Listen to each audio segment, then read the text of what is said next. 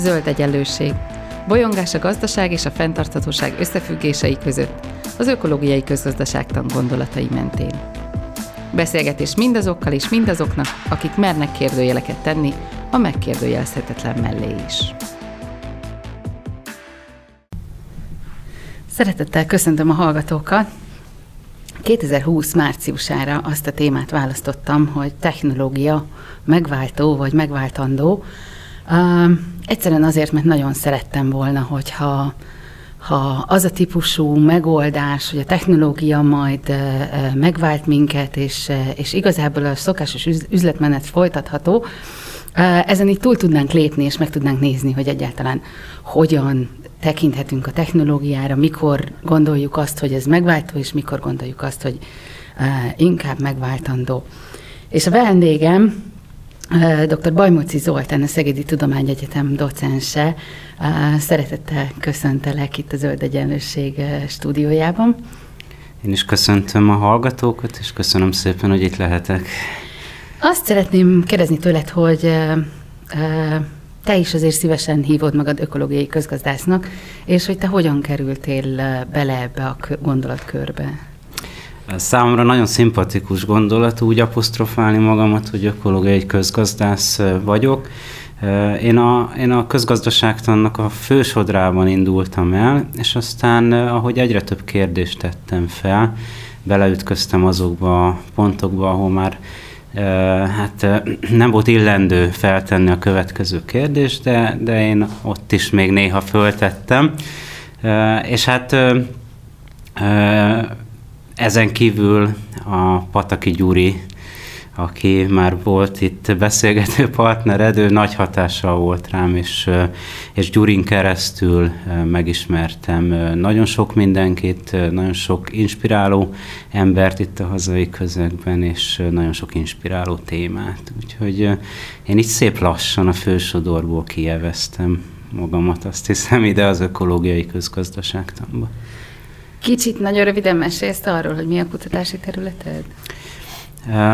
Talán leginkább úgy tudnám elmondani, hogy engem a közösségi vagy társadalmi döntések érdekelnek, és elsősorban a fenntarthatóság és a társadalmi igazságosság szempontjából. Ezek lehetnek technológiához kötődő döntések, de lehetnek akár bármilyen helyi fejlesztési döntések, városfejlesztés, az szintén egy olyan terület, amivel sokat foglalkozok. Akkor um Kezdjünk el fókuszálni most a technológiára.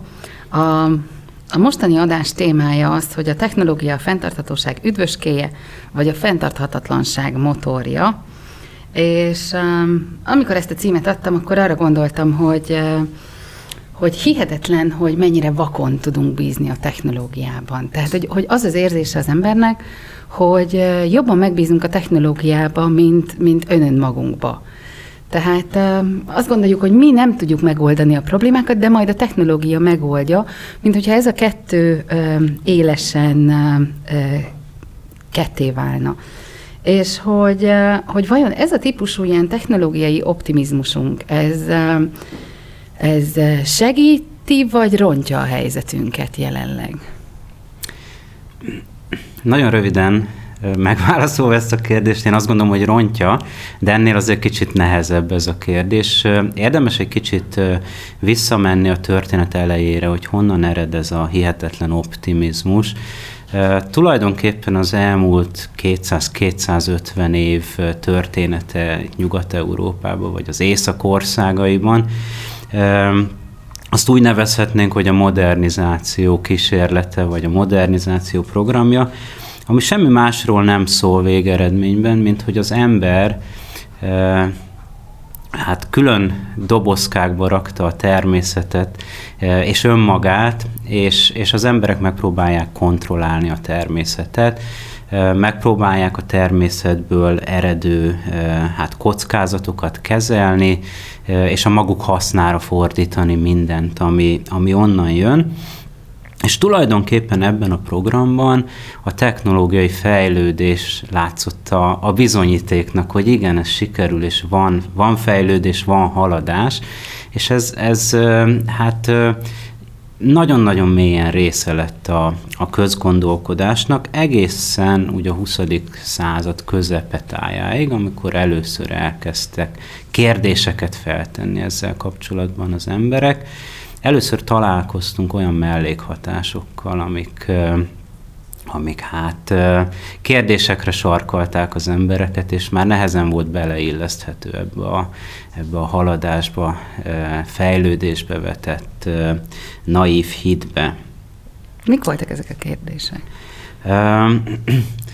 Hát talán, talán az egyik legerőteljesebb az az atombombának a ledobása volt, ami egy hatalmas teljesítménye volt a, az emberi rációnak, az emberi leleményességnek, hogy úgy mondjam, de, de megdöbbentő volt a következménye abban az értelemben, hogy, hogy mire váltunk képessé, és ez, és ez hogy hathat vissza már mindenkire a Földön. Talán ez volt az, a, a legelső ilyen nagy ráébredés, és ezt rengeteg minden követte aztán. Elsősorban a vegyiparnak a, a termékei voltak azok, amelyek átütötték ezt a, ezt a gondolkodási korlátot. A hírhet DDT, mint rovarölőszer, vagy az elektromos eszközeinkbe rakott PCB nevű vegyületek, amelyekről olyan tulajdonságok derültek ki, amelyeket korábbi tapasztalataink alapján el se tudtunk képzelni, és nagyon ijesztőnek tűntek ezek. Mhm. Tehát itt volt először az, amikor elkezdtük megkérdőjelezni azt, hogy, hogy a technológia um, jó, hogy fejlődik, de hogy mégis mire használjuk, vagy, vagy, vagy mire kellene használnunk, vagy a használatának milyen uh, etikai vonzatai vannak, mert azt hiszem, hogy, hogy igazából ez volt az a pont, ahol, ahol ezek az etikai kérdések elkezdtek, elkezdtek felmerülni. Így van, és talán érdemes itt egy, egy picit visszautalni a, a korábbi beszélgetésekre, amik ebben a sorozatban elhangzottak. Beszéltetek korábban Kenneth Bouldingról, az ő metaforájáról, az űrhajós és a cowboy gazdaság. Ugye a modernizáció erre a cowboy elképzelésre épít, a, nem érezzük azt, hogy van visszahatása a rendszernek ránk. De amint feladjuk ezt a metaforát, nagyon hirtelen világossá válik az, hogy tulajdonképpen mindaz, amit mi a technológiáink révén az uralmunk alá szeretnénk hajtani, annak a rendszernek mi a részei vagyunk, az vissza fog ránk hatni valamilyen formában, nem teljesen mindig evidens, hogy, hogy hol és mikor, de magunkat is kitesszük a, a hatásoknak. És hát innen nézve, az űrhajós metaforából nézve egészen abszurd is az az elképzelés, hogy mi belülről kontrollálunk egy, egy olyan rendszert, aminek, aminek részei vagyunk. És ugyanígy az ökológiai közgazdaságtannak egy, egy központi megfontolása, hogy a, a gyenge vagy az erős fenntarthatóságnak a, a gondolata, az tulajdonképpen ugyan, ugyan erről van szó ott is, hogyha azt gondoljuk, hogy végső soron minden helyettesíthető ember alkotta dolgokkal, akkor, akkor persze könnyű hinni a technológiai megoldásokba. Hogyha azt gondoljuk, hogy ennek komoly korlátjai vannak, hiába takarékoskodunk valamivel, hogyha elfogy, akkor nincs helyette más, illetve nem tudjuk ember alkotta megoldásokkal kiváltani a természet bizonyos adományait, akkor meg rögtön egy kicsit abszurdnak tűnik ez az elképzelés, hogy, hogy a technológia az megoldás lesz mindenre. Uh-huh. Ugye a modernizációról beszéltünk, de hogy hogy mostanában az ökológiai modernizációról beszélünk. Tehát, hogy, hogy, hogy visszük tovább ezt a gondolatot, és azt mondjuk, hogy persze mégiscsak tudjuk uralni a, a természetet, majd zöld megoldásokkal fogjuk uralni a, a, a természetet, zöld technológiákat fogjuk, fogunk bevezetni, és, és ez majd, majd mindent megold. És ugye a, az ökológiai modernizációra épülő megoldásoknak az, a, az az elképzelése, hogy sikerül majd olyan típusú ökológiai hatékonysággal előállítani dolgokat, hogy, hogy kvázi a, a, a termelésünk, a gazdasági növekedésünk, az szétválasztódik a környezeti terheléstől. Tehát amíg eddig azt láttuk, hogy, hogy ezek kéz a kézben jártak, addig, addig ez az alapgondolat, és ez az alapgondolat ez most megjelenik Európába, a, mind a két Green New Deal-be, meg a New Green deal tehát hogy mindenki arra épít, hogy majd ez az ökológiai közgazdaságtan, ez a szétválasztás, ez hogy ez, ez, ez a ökológiai modernizáció, ez a szétválasztás, ez majd meg fogja nekünk oldani a helyzetet, és tulajdonképpen a, a szokásos üzletmenet az úgy, ahogy van, folytatható lesz. Mit gondolsz erről a szétválasztásról? Ez, ez valóban tulajdonképpen a főcsapás iránya a, a zöldítés kapcsán napjainkban, és jó néhányan nagyon komolyan hisznek az ökológiai modernizációban. Ez lényegét tekintve továbbra is modernizáció, tehát ettől az elképzeléstől nem szakad el, hogy, hogy végeredményben az ember az képes kontrollálni a, a, a természetet végső soron, meg ilyen módon a, a társadalmat, meg önmagát is. És sajnos ennyire nem tudok hinni ebben a, ebben a programban, és néhány, néhány dolog gondolkodóba ejt ennek kapcsán. Bár mielőtt ebbe belemennénk, azt azért fontosnak tartom elmondani, hogy ez nem azt jelenti, hogy teljesen tévesnek gondolom azt az elképzelést, hogy hatékonyabban használjunk fel az erőforrásainkat. Jó dolog az, hogyha kevesebb energia ráfordítással működik egy villanyégő, mint korábban, vagy hogyha kevesebb benzint használ egy autó, mint korábban. Csak azt, gondolom, hogy önmagában ez még nem oldja meg a problémáinkat, ez csak bizonyos esetekben segít minket hozzá a probléma megoldáshoz, vagy a fenntarthatóság felé történő elmozduláshoz. A probléma az az sokrétű ezzel kapcsolatban. Az egyik legnagyobb probléma az, hogy egyenlőre a, a empíria, a, a, a valóság az nem látszik igazolni ezt a szétválasztás elképzelést. Az utóbbi években, évtizedekben a gazdasági növekedés és a gazdaság környezetre gyakorolt hatása nem vált ketté. Ezt viszonylag egyértelműen tudjuk detektálni. Egyetlen egy dologban sikerült ezt a szétválasztást, csak hogy pontosak legyünk, igazából az ózon problémánál sikerült a szétválasztás, de azt is tudni kell, hogy ott úgy sikerült a szétválasztás, hogy már volt egy elérhető és olcsó helyettesíthető, helyettesítő technológia. Tehát, hogy, hogy ott azért sikerült ezt relatíve gyorsan megoldani, mert egy, már tudtuk, hogy mi fogja megoldani, kettő, ahhoz nem nagyon kellett befektetés. E, így van. A ez, ez nem teszi lehetetlenni az, hogy részeredményeket elérjünk. Akár a városi szennyezők is ö, csökkenthetők például hatékonyan egy elektromos tömegközlekedéssel, ö, csak sokszor a rendszer egy másik pontján megképződnek ezek a hatások. Az ózon ö, réteg elvékonyodása elleni fellépés az, az valóban hát talán a legerőteljesebb sikertörténet legalábbis mindenki nagyon bízik abba, hogy ez valójában sikertörténet. Sajnos még megnyugtatóan nincs lezárva ez a történet sem. Igazából a helyettesítőknek a több évtized hosszúságban fellépő hatásairól még mindig keveset tudunk, illetve sajnos újra életbe léptek olyan logikák a világpontjain, ahol úgy tűnik, hogy, hogy a gazdaság érdek felülírta ezt az érdeket. Sajnos megint elkezdtünk kibocsátani ózonréteget elvékonyító gázokat a légkörbe. És hát most ez, ez újra detektálható. Tehát sajnos még ennek a történetnek sincs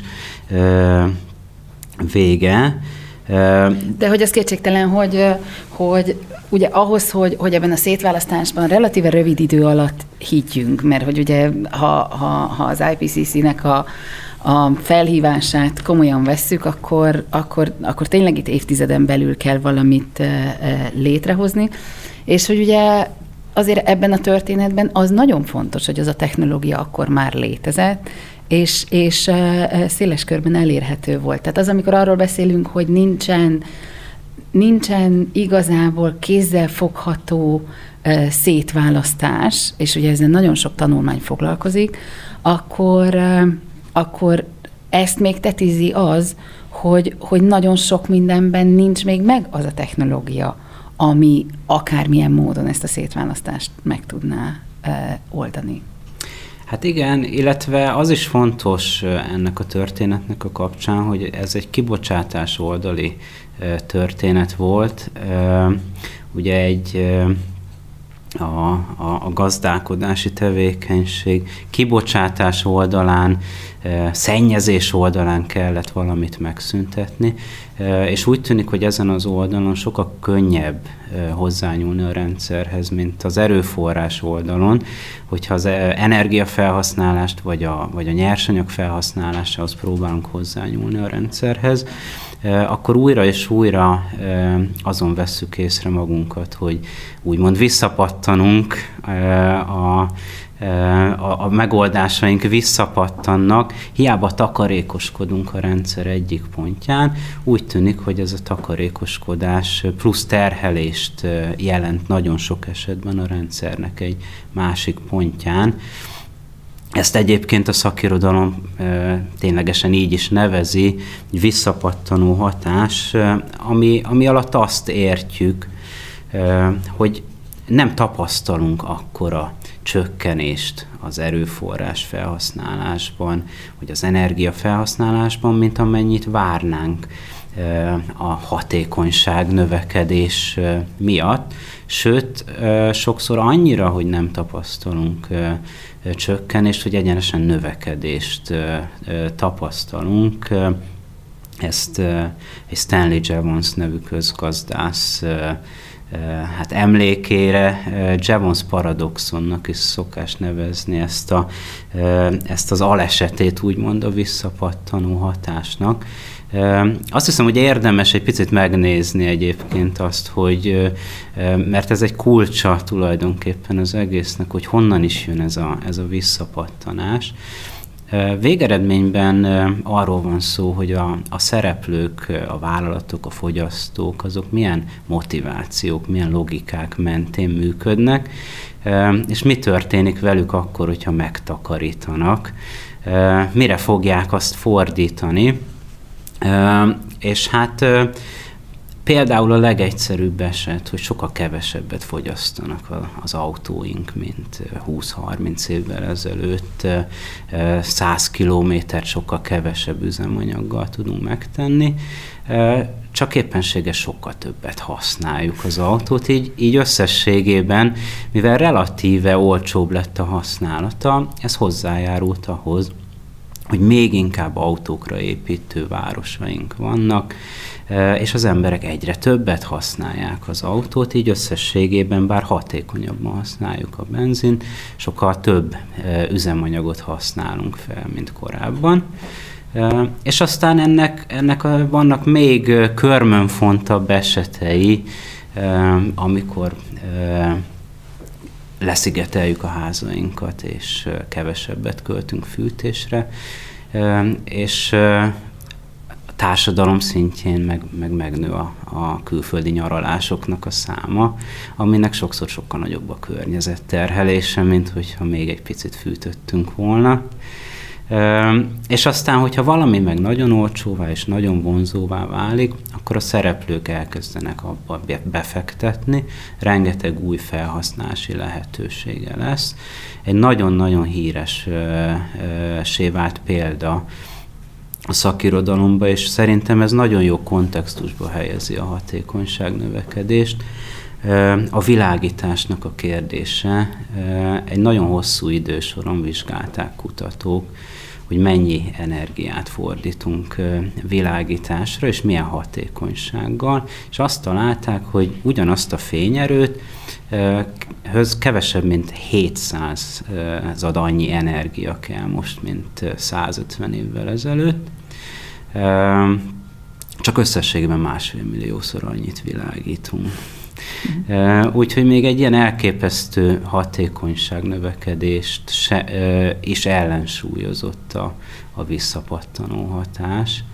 És amikor a politikai dokumentumok emlegetik a hatékonyság növekedést, akkor ők nem több száz, meg több ezer százalékról beszélnek, mint ebbe a példába, hanem 20 százalékról, 30 százalékról. Nagyon kevésnek tűnik ez. Uh-huh. Eddig, eddig igazából beszéltünk a, a főáramnak az elképzeléseiről, és egy kicsit annak a, annak a, a kritikájáról.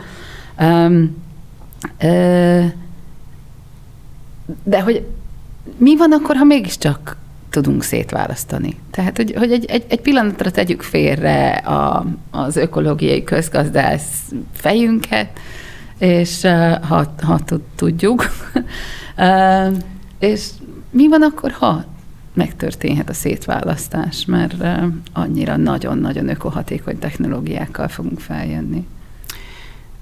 Azt hiszem, hogy ez a, ez a kérdés a lényegére tapintott a, a, dolgoknak. Hát pontosan ez az a kérdés, amit leginkább föl kell tenni. Igen, tegyük fel, hogy sikerül a szétválasztás. Mi következik ebből? Az következik, hogy tudunk tovább növekedni. Azt következik, hogy, hogy fent tudjuk tartani a modernizációba, a haladásba vetett hívet, hitünket. Kicsit máshogy fogalmazva, azt jelenti, hogy továbbra is képesek vagyunk a szakadék szélén nagyon ügyesen elnavigálni, mert ki tudjuk számolni, hogy meddig feszíthetőek a, a korlátok, mi az, amit még éppen elvehetünk a természettől, és mi az, amit már nem. De tulajdonképpen ez a szétválasztás elképzelés, ez, ez ahhoz kell, hogy továbbra is fenntarthassuk azt a működési logikát, amit, amit eddig láthattunk, vagy az utóbbi 150-200 évben láthattunk a gazdaságban és társadalomban. És ennek a logikának nem kicsi, de csak az egyik problémája az, hogy túlfeszíti a, a környezeti korlátokat, vagy nem. Nagyon sok egyéb logika, vagy szempont mentén is megkérdőjelezhető uh-huh. ez a működés. Erről még a, a következő adásokban fogunk beszélni környezeti és társadalmi szempontok szerint is, de most azt szeretném, hogy, hogy visszategyük az ökológiai közgazdász kalapunkat, és, és, és nyúljunk vissza valakihez, aki, aki nagyon nagy hatással volt a, az ökológiai közgazdaságtanra, és róla nem beszéltünk a, a, a múlt hónapban a bevezetőben. Ő Georgescu Rögen, aki um, Hát nagyon sok minden volt. Fizikus, biológus, közgazdász, filozófus. Igazából az, amikor azt mondjuk, hogy, hogy az ökológiai közgazdaságtan az egy ilyen transzdisziplináris terület, tehát különböző tudományterületek együttműködésére épít, akkor ő egymagába volt ez a, ez a transzdisziplinaritás, és hogy, hogy az, amit, amit ő elkezdett feszegetni, az, az nagyon-nagyon fontos a, a technológia témája szerint is. Mert hogy, hogy ő azt mondta, hogy az egy dolog, hogy mondjuk hatékonyabban kezdünk el erőforrásokat felhasználni.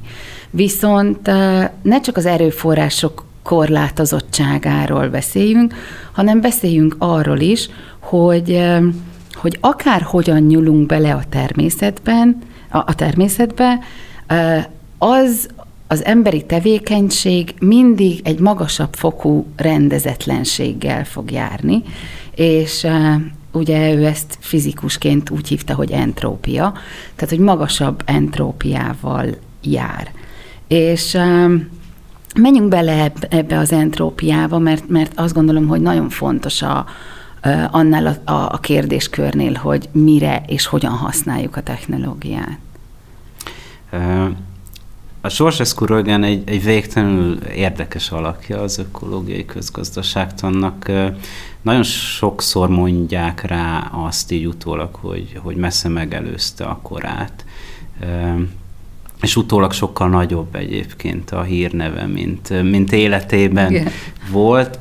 Bár talán érdemes róla annyit elmondani, ez viszonylag ritkán kerül elő, hogy borzasztó ígéretesen kezdődött egyébként a, az ő pályája, és, és a Harvardon a, a kor legnagyobb közgazdászait fújta egy helyre a szél éppen, amikor, amikor ő is ott volt, és József Aloa, Aloa Schumpeter tanítványa volt, és onnan jött a közgazdaságtani érdeklődése. Ő maga egyébként nem, nem végzett közgazdász volt, de aztán a 20. század viszontagságai másként alakították az életét, viszont az ő tanítványa volt Herman Déli egyébként, aki aztán a, a, a modern ökológiai közgazdaságtan egyik, egyik fő alakja lett.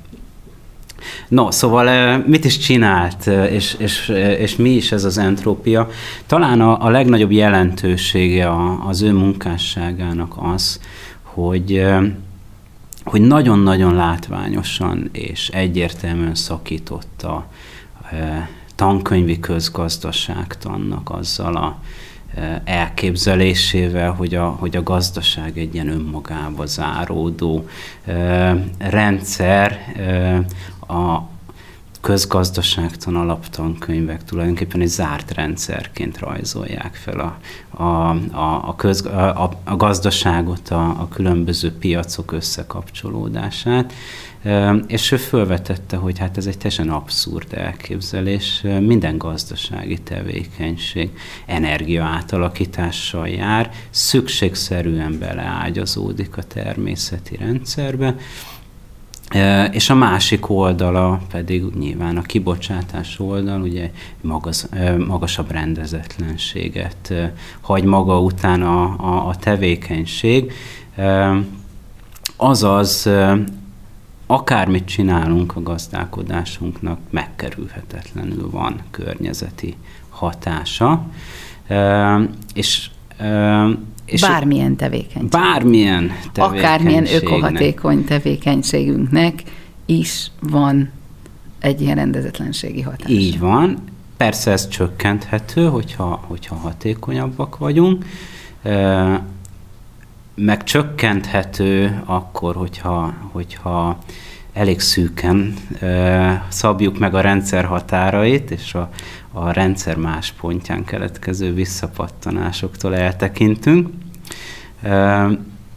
De teljesen nem tudjuk eliminálni ezt a hatást, ami azt jelenti, hogy az erőforrásaink és közte az energia is egy, egy véges erőforrása a gazdaságnak, és miután véges, ezért borzasztó fontos föltenni azt a kérdést, hogy mi az, amit elég fontosnak vélünk ahhoz, hogy belekezdjünk ebbe az átalakításba. Mert ugye ez a, azért is érdekes ez az entrópia fogalom, mert ez egy egyirányú változás a, a, a rendszernek, tehát ugye ez, ez visszafele nem tud lejátszódni. Azaz tulajdonképpen a, ilyen értelemben ugye e, ezek a, ezek a dolgok, ezek, ezek elsüllyedté válnak, ezek, e, e, ezek megtörténnek, nem tudjuk már visszacsinálni, ezért borzasztó fontos lenne föltenni azt a kérdést, és erre sarkalt sok mindenkit, hogy, hogy föltegyék ezt a kérdést, hogy akkor mi az, ami, amit valójában meg kell tennünk gazdálkodás címszó alatt is, mi az, amit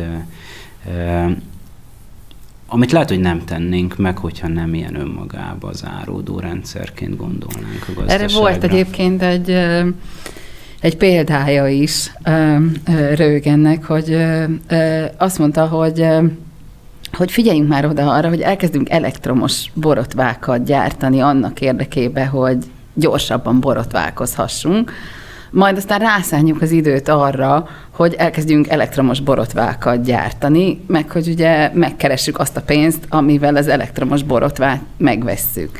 Tehát innentől kezdve lehet, hogy semmi értelme nincs elektromos borotvát használni, mert az az idő, amit megspórolunk vele, azt igazából valahol elveszítjük.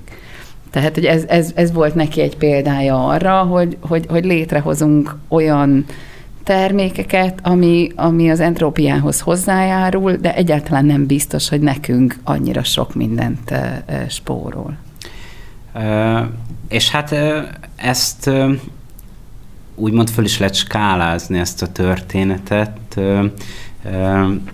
akár később lehet, hogy, hogy visszatérhetünk még erre.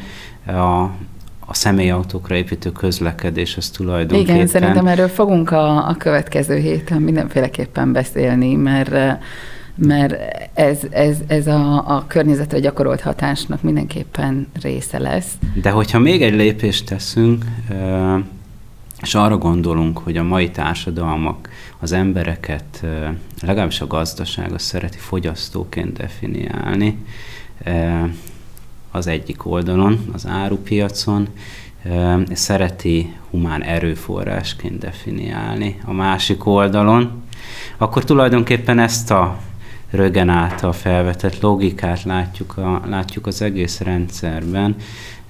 Az válik a munka értelmévé sokszor, hogy lehetővé váljon a fogyasztás, és azért válik szükségessé a munka, hogy lehetővé váljon a fogyasztás.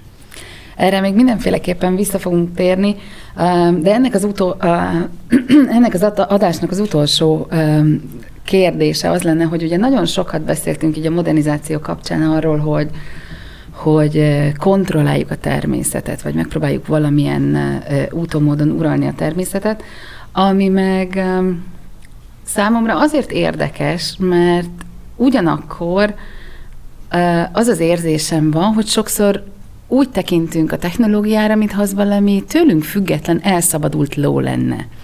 Tehát, hogy, hogy egyrészt kontrollálni tudjuk a természetet, de nem tudjuk kontrollálni a technológiát. Tehát, hogy ahhoz, ahhoz nincsen kérdés, ahhoz nem teszünk fel kérdést, hogy azt akarjuk-e kontrollálni, vagy, vagy, vagy, vagy hogy az, az, az miért tekintjük ennyire függetlennek ő magunktól.